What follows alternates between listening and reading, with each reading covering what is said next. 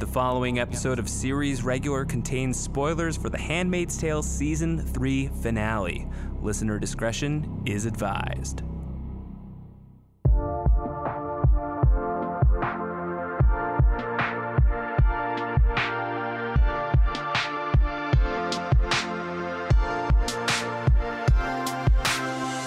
Welcome back to Series Regular, the Hollywood Reporter's all in podcast on genre television. Hello again, everybody. I am Josh Wigler, once again joined by The Handmaid's Tale creator and showrunner and executive producer Bruce Miller. Bruce, it's happened. The season three finale. It's in the universe. Is a great burden lifted off your shoulders, or not really? Because as we're talking, it's not actually out in the universe and it's still days away. The production behind the scenes is very wonky and weird. I, I don't know. I feel I, at the end of the season, I usually feel a, you know equal parts, just exhilaration that people have finally seen it. It's nice, you know. You know, what we do is kind of storytelling on a very simple level. Uh, the problem is it's stilted in time. You know, Right. there's no one sitting across the campfire from you listening. You know, there it takes forever to come up with the story and then edit the story and then sound mix the story and then give it to people. So, uh, you know, the natural way of telling a story is I tell you a story and I see your face as you react. We just separate those things out, and that's weird. So I feel kind of exhilarated that that circle is closed. You know, that we've told our story and someone's heard it. It is hard because people are always disappointed. No matter what you do, people are disappointed in how you've ended things for the season. But most of all, you know, I, I it's kind of melancholy, you know, because you you've you've made this thing and and you put it out there and people have seen it and and there's never going to be that kind of flurry of, of people all watching it once again, which is that that's the part that's hard. I mean, you know, beautifully over the next, you know, hundred years, people will be able to access this and every other television show, but you won't ever get this kind of people so excited to see it for the first time and have no idea what's going to happen moment to moment. Part of the show, I think, is the people find it unpredictable. Yeah.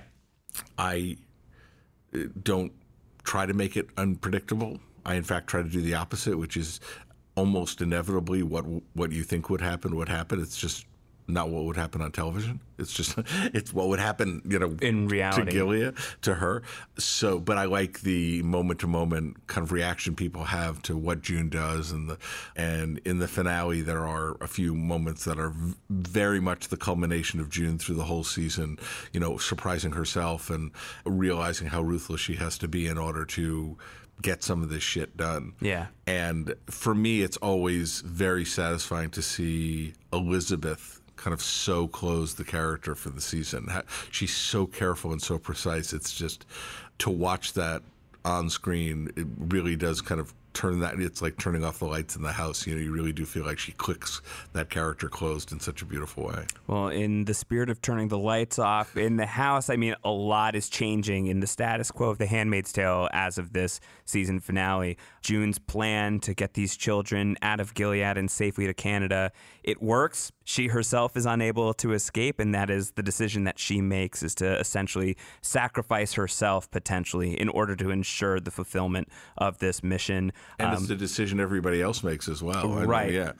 Yeah. yeah, as many people stay behind to help her out with that same exact goal. Certain people that that we know and love, uh, I'm I'm looking at Rita, uh, are able to have the the happier ending where they are able to escape Gilead. So it's not a you know a, a completely tragic thing for for the characters that we know specifically and love. But just break that down for me. The the choice to to have this mission be successful to an extent, and maybe for June to to find some other level of success in the choice that that she makes. As we were saying in the in the podcast before this one, that much of her struggle throughout the season was reconciling some humanity versus inhumanity, a balance of ruthlessness and how far you can take things. Feels like she maybe has a little bit more of an answer by the end of season three.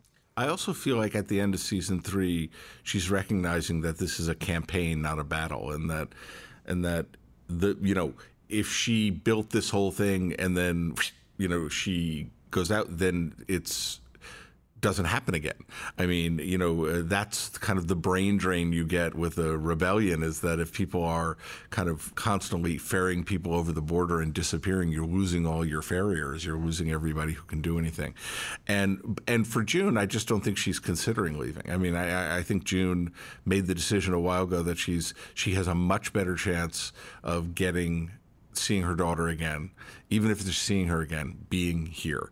And I think that sh- we also, that's been proven to us.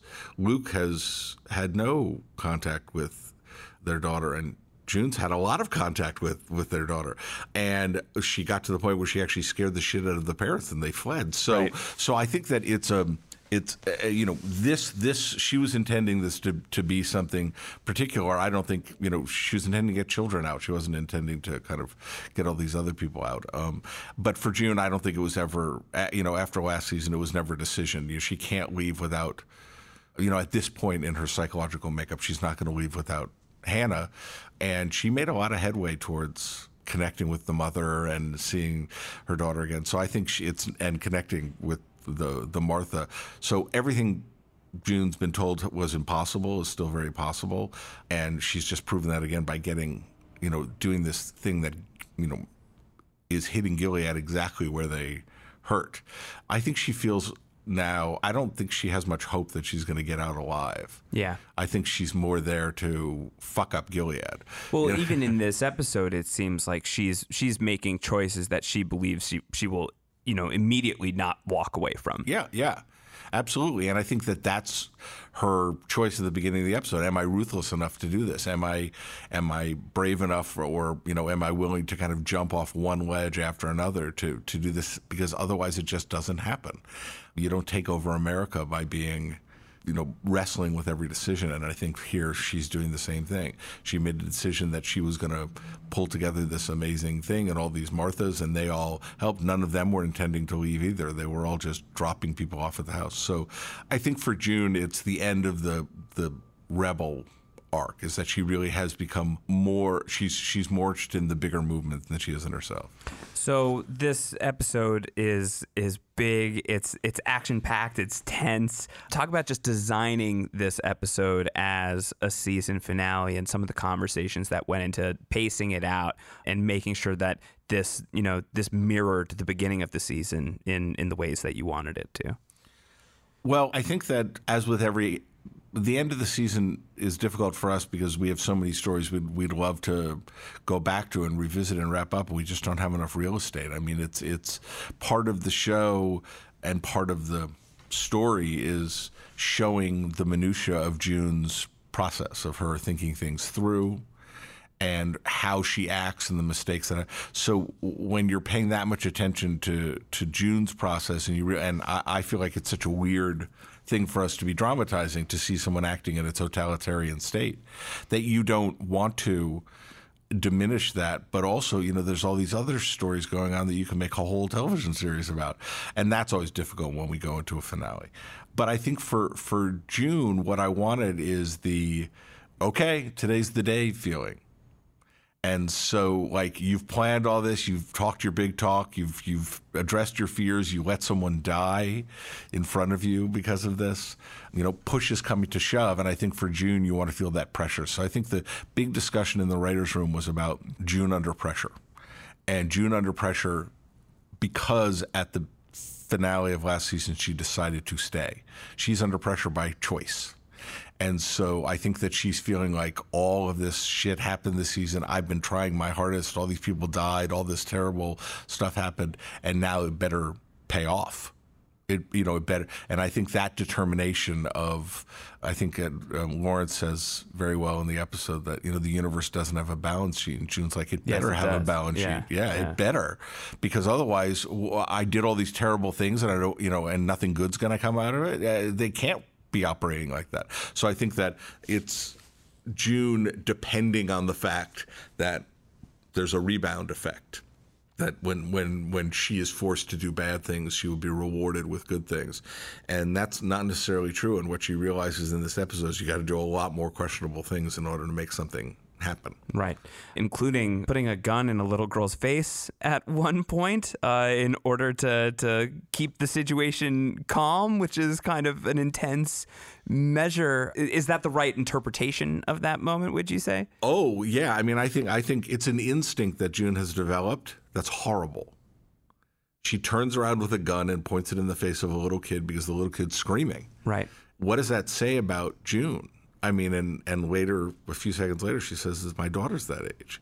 She put the gun in that kid's face, and it's you know, are you kill, killing the thing you're trying to save? You know, are you you know, if you're trying to save and help all your handmaid and Martha friends, you know, how many of them are going to end up in the wall after this? You know, what what what exactly are you doing? But here, it's really about what has she done in that moment. It's about what has she done to herself. Yeah, and that particular moment. First of all, the um, Hulu and MGM were very trusting and generous because you know to point a gun at a little kid on television is not something not nothing. We, it's not nothing. Something we do very lightly, and I think that something we don't do very lightly. And I think that the reaction June has afterwards is the reaction we wanted her to see: is that horror of "Oh my God," and also the horror of if I've turned into this person, this better fucking work. Right. You know, if I have gone down this rabbit hole and I'm someone who's pointing a gun at a ten year old girl because she's upset then this this really really better add up to something. And if you're telling me in the next scene that it isn't adding up to anything, you know, i will shoot you. Yeah. you know, he can't not add up to anything. And so uh, it's one of my favorite moments, and it's also one of my favorite moments for Lizzie because you know the you have to get both the reflex and the dawning horror like that once you follow that reflex. And so, and then the little girl who plays Kiki, whose name sadly escapes me, I'm so sorry, was amazing in that moment, just so surprised, but also playing a little girl who lives in a world with guns. She right. knows what it means. She's not, you know, she sees guns every day. People are walking around with guns every day out. So she knows what a gun is. She's not reacting like she, she doesn't stop and not take it seriously. She takes it seriously. Yeah. It ends happily for, for Kiki at the, at the very least as it ends ends happily for, for so many of these children who are able to escape Gilead and, and move into, into Canada. And it, it ends happily fairly immediately for, for this child in particular, who is reunited with her father once the plane lands in Canada, which is a very touching moment. And for it to happen right in front of Luke, who is desperate to see Hannah walk off that plane. She does not. She is not there. Uh, adds a, an additional level of, of tragedy. But in, in crafting this moment, how much is it about underscoring that victory that you know this was not you know some of the some of the things that June had to do along the way here in season 3 it was not in vain. A family is reunited but how much does it also underscore the idea that there's more work to do? Hannah wasn't on that plan. I yes I think you have to look at a scene like that from everybody's perspective who's in it and everybody has a different perspective. You know Moira is really the the focus in that scene and one of the best things is that she while we notice Luke is suffering, she notices Luke is suffering. And it's the it's the incomplete victory of it all. It's that it's that you're not going to get complete victories here. You're not going to get you know June is is you know shot and probably not doing very well at this particular moment. This was not kind of a selfish thing for June or a selfish thing for Luke. This was something else. This was a a way to help these children slash hurt Gilead. And so I think Luke understands that intellectually, but you hope against hope when there's children coming off that plane dressed like that, that one of them's going to be yours, especially in a situation where you feel like your wife left herself behind in order to keep trying. But on the other hand, I think you, you want to make sure you don't get lost in just June's connection with Luke, but June's connection with Moira, June's connection with Emily and Rita, and all of those things are what playing in the episode. All those things are a proxy for for June. Oh, you know, she's making connections, albeit you know one step removed. Yeah. How do you imagine a development like this impacts the world that you've you, you're working with here in The Handmaid's Tale. I mean, this is a, a massive development within the context of Gilead. You know, we've seen the resistance strike back against Gilead before uh, in physical destructive ways. This is existentially destructive by getting such a, a huge group of child refugees out of Gilead is something that is going to you imagine send them on high alert. At the same time, Commander Winslow is missing. He is dead. We know. They do not know. Uh, and Commander Waterford is in Canadian custody at the moment as well. How vastly different do you imagine the the landscape of Gilead to be in season four? I I, I do think it's a, a huge huge change. The analog I ever I always used, you know, when I was thinking about it was, you know, there've been just using an example, there have been lots of adoptions from China over the last, you know, 50 years in America, 30 years in America. What if China came and said, all of those Chinese children, they're Chinese, they're not American, they were born here, they were taken, you know, uh, it, it's immoral that they were taken out. And just in the middle of the night, someone went to all of those houses, stole 200 Chinese children, and flew them back to China that's where they belong. Right. What would what would happen here? And this isn't a fertility crisis. And this, is, you know, you know, as far as Gilead is concerned, those children are legally under their law belong to somebody else. They they are in someone else's family. They have parents, and so from their point of view, you've just taken adopted children and flown them out of the country. And some of them aren't from people out of the country. From them, their parents are still back in Gilead, a lot of them. So you didn't even take them to their parents. You just took them to a random other country. And so I think that Gilead, from their point of view, under their set of codes, is going to be ready to go to war over this. Uh, you know, I would. You know, they, they were ready to go to war over over the one child. Um, and they're a fairly frightening military force. We've seen them armed up before. They have exactly the same number. I think it's 3,200 nuclear weapons that we do. Right. They took over America, and so every nasty helicopter, every you know fighter plane they have all of it. They have the biggest military in the world, which is, you know, very, very important in all the discussions that people have about how to deal with them is that they have this giant, powerful military that that they can wield anywhere around the world. I think our country has eight aircraft carriers, and no other country has more than two. And so, you know, we're we're, we're kind of uh, leaps and bounds exponentially more powerful. And so, I, I, think that here, you know, it's a moment of triumph, but I don't know. What, what consequences shit show it's going to lead to, and also, you know, we've seen one child reunite with her mother, with her father, Rebecca.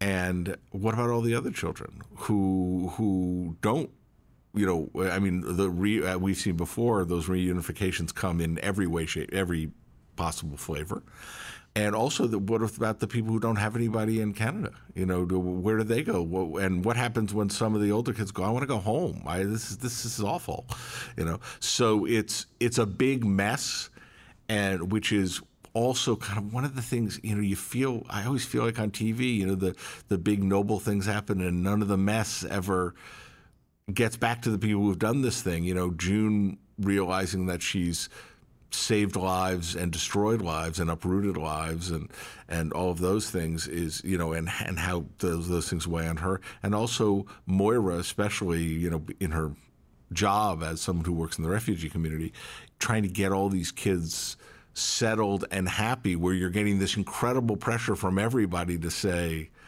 you know, get the, the, the, you know we have to do something. We have to do something. You know, uh, because I'm sure that the rest of the people in Canada aren't very excited about getting bombed into oblivion.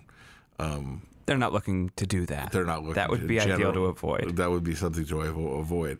So yeah, I mean, I, I think the, I I cannot over guess what some a country like like Gilead, who's focused, and also those are hard won children. They they you know they they broke a lot of eggs to get those children, and they don't want to give them up. You know the scope of the series has has been expanding and we spent a decent amount of time in Canada this year uh, you know with that really starting back in season 2 but we're we're pulling back. We're now entering season 4 left with a, a state where so much of the main cast is outside of Gilead. You know it's not just Luke and Moira and Emily joined them this season and Rita is here now but the Waterfords are are prisoners in Canada. So for those two characters specifically the power dynamics have completely flipped on their heads you know, they're so used to be being powerful, you know, runners of, of government and household. And now they're at the mercy of, of their circumstances in a totally different world. So I'd love to know a little bit about how you expect that might manifest in the future of the show specifically with Fred and Serena, but also on a broader level, is The Handmaid's Tale you know, is is it shifting focus a little bit by necessity, by design, by having so many of these characters in Canada? Can we expect to spend even more time outside of Gilead in season four?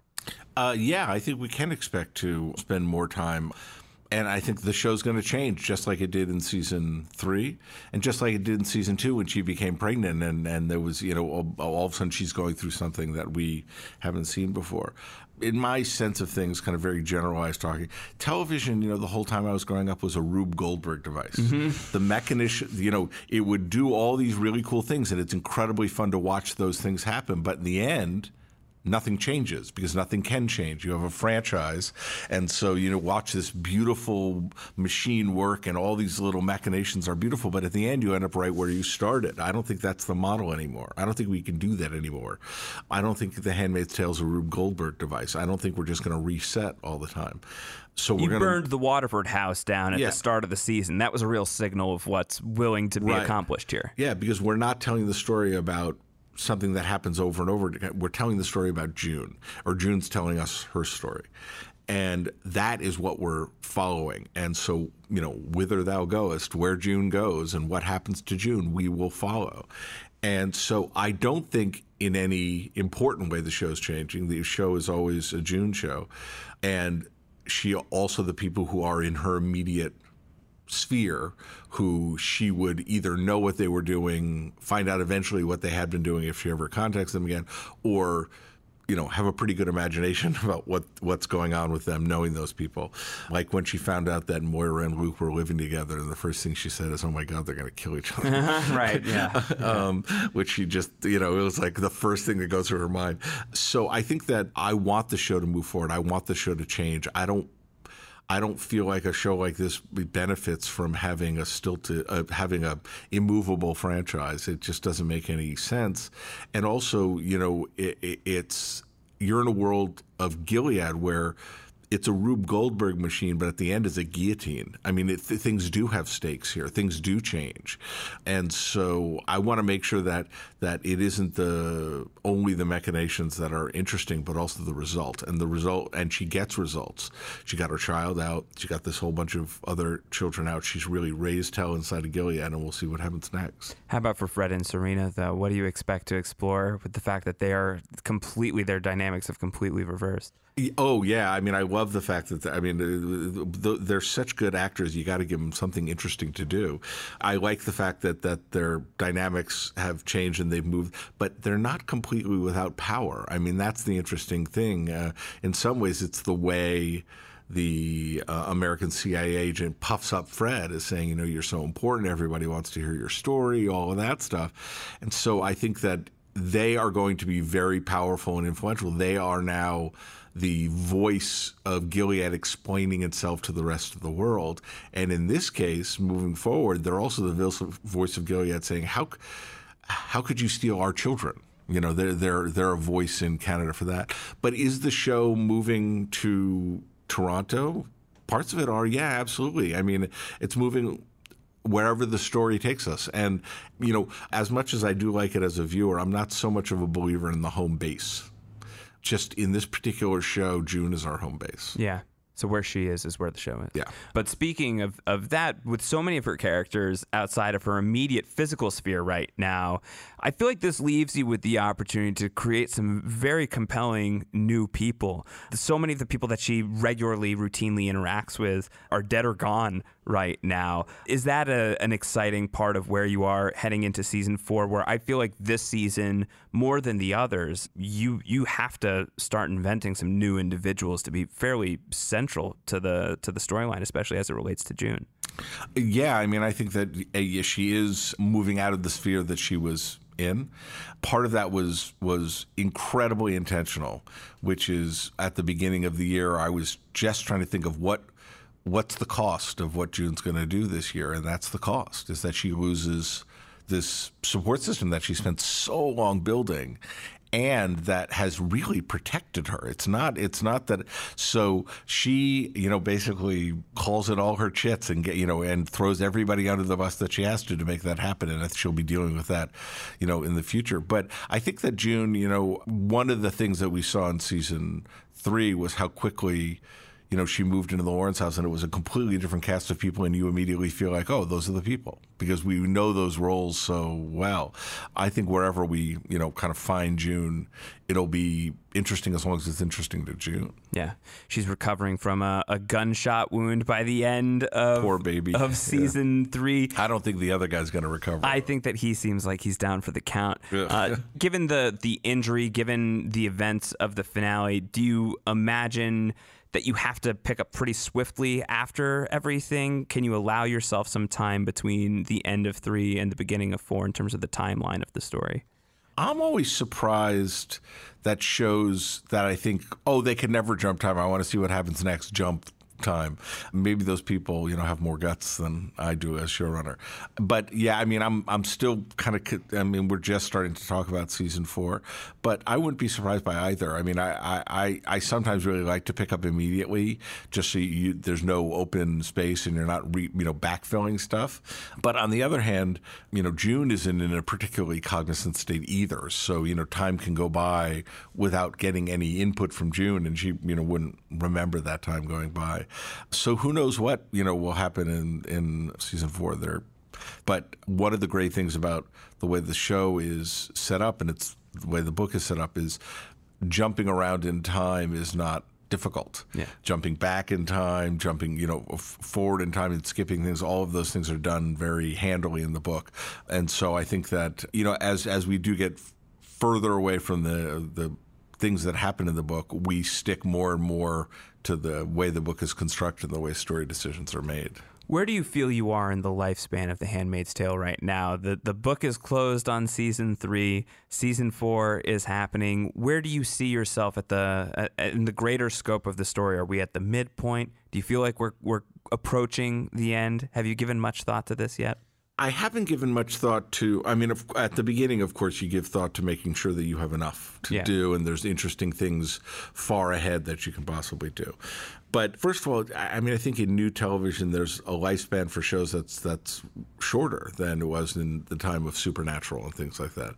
Also, this is a particular because it's based on a novel, and because the story is structured not in a way that it keeps repeating itself that it's not that that you know it's going to have a natural lifespan. And and I'm really looking for kind of two emotional things rather than anything that's too uh, technical. And the emotional things are when does June reach the end of this chapter of her story? We have not seen lots of chapters of June's story. We haven't seen her growing up with her mom. We haven't seen her you know becoming you know going to college becoming friends with with Moira and how that influenced her. There's lots of beautiful stories and movies that we could see about about June. But what I'm looking for is the end of this chapter of her story, you know, in a satisfying way. The other thing that that I think that you really want to do is you uh, what I really am looking for is is a companion piece to the novel. I think no matter you know the novel exists as something separate from the things that were inspired by the novel and so the handmaid's tale the show the tv show exists with the handmaid's tale the ballet and the play and the opera and all those other things that are a companion piece to the novel. So i think in terms of how far i am in the story what i'm really hoping for at the end uh, emotionally is just something you can tie up in a nice little bow put next to the book on your shelf and say oh that's a good that's a interesting take on that. That's you know it's additional companion material. You know, not trying to supplant the book, not trying to over. So I think with that in mind, you really want to make it feel in some ways novelistic, like it has a beginning and an end, and it ties up nicely and neatly, and it's and it's a piece of that universe that Margaret's created. The book is closing on season three. The book is closing on this podcast here as well. Bruce, do you have any any final thoughts, any messages to the to the Handmaid's Tale fans who are who are listening to this? Can you do your best Oprah and speak across uh, across the, the radio waves to them at this moment in time as we wrap up? Um, I would just say I appreciate them watching and watching so carefully and also being so thoughtful and generous with their comments and discussions. I, I, you know, I have to say, people dread people on I know who are on other shows dread social media, and I find it incredibly grown up. For, for a show that's this hard to watch, so our fan base, you know, as they watch through their closed eyes and, and just spread fingers. I appreciate them slogging through the show and, and telling me what they think. Cool. All right, that's going to do it for us on Series Regular this week. Bruce Miller, thank you so much for this uh, two part Handmaids discussion. I really appreciate it. Thank you so much. I'm so glad you enjoyed the season. All right, so subscribe to Series Regular if you have not done so already on your podcast platform of choice. Follow thr.com slash handmaid's tale for more Handmaid's Tale coverage, and we will be back next week with more Series Regular. Take care, everybody. Goodbye.